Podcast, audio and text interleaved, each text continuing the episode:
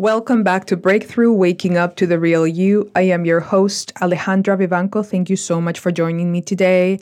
Today, on this bonus episode, I'm going to share with you a passage from Dave Grohl's book, The Storyteller Tales of Life and Music. Uh, if you haven't already, make sure to subscribe and share the podcast, and also follow me on Instagram at alevivanco29 for more content.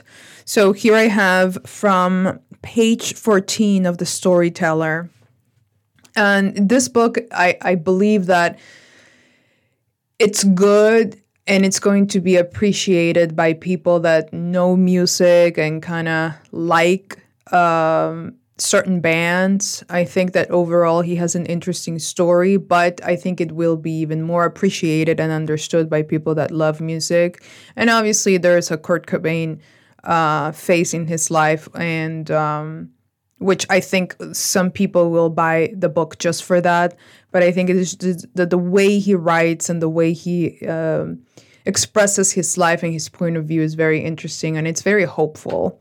So he says here that fateful afternoon lit a fire in me. Inspired by failure, I decided that I needed to learn how to play the drums from someone who actually knew what they were doing, rather than stubbornly trying to figure it out all by myself on my bedroom floor.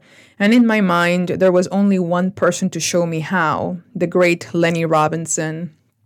And so this comes to show you how failure is important. And it's not about us. How can I put it? It doesn't serve us to constantly judge ourselves when we don't measure up to whatever is happening. So in the story, he goes to kind of like a jazz club for his mom's birthday and she asks him to play with the band. You could sign uh, sign up and you can you could tell the the person what instrument you were going to play with the band. And you know he he did a, an okay job but and he loved to pr- to play the drums and he didn't really have a drum set. I think he would practice with pillows. But he had a passion for music and he had a passion for playing instruments and you know getting into the melodies and creating things. And so to see that and have to go through that where he felt embarrassed in front of a lot of people, he realized he had two choices. He could have said, that's, that's it. He could have been resentful of the, the, the failure and said, you know what, this is it, it's over. I don't want to do this anymore. I quit. And then we wouldn't have the Foo Fighters today. We wouldn't have had the members of Nirvana as we know them because he was the, the drums and also he, he did vocals. So he decided that that was going to be a catalytic moment for him so that he could understand that this is what I want to do. And yes, I didn't do a great job, but it doesn't matter because now what I'm going to do is I'm going to take the necessary steps towards being a great drum player. That's how he started. So we're talking about kind of redirecting or shifting our perspective from judging when we fail or make a mistake to, you know what, I didn't do it great this time. And it takes a lot of humility to do that.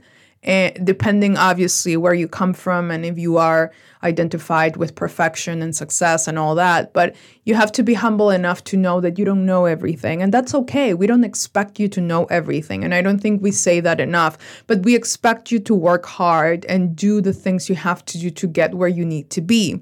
And if we could stop adding resentment into our lives and stop dwelling on the mistakes on the past, then we can really enjoy life and live a very proactive, meaningful life if we want to. So again, this is Dave Grohl's The Storyteller, and I got it from Amazon. That's it for the bonus episode. Again, this is Breakthrough Waking Up to the, re- the Real You, and I'll see you next time. Bye.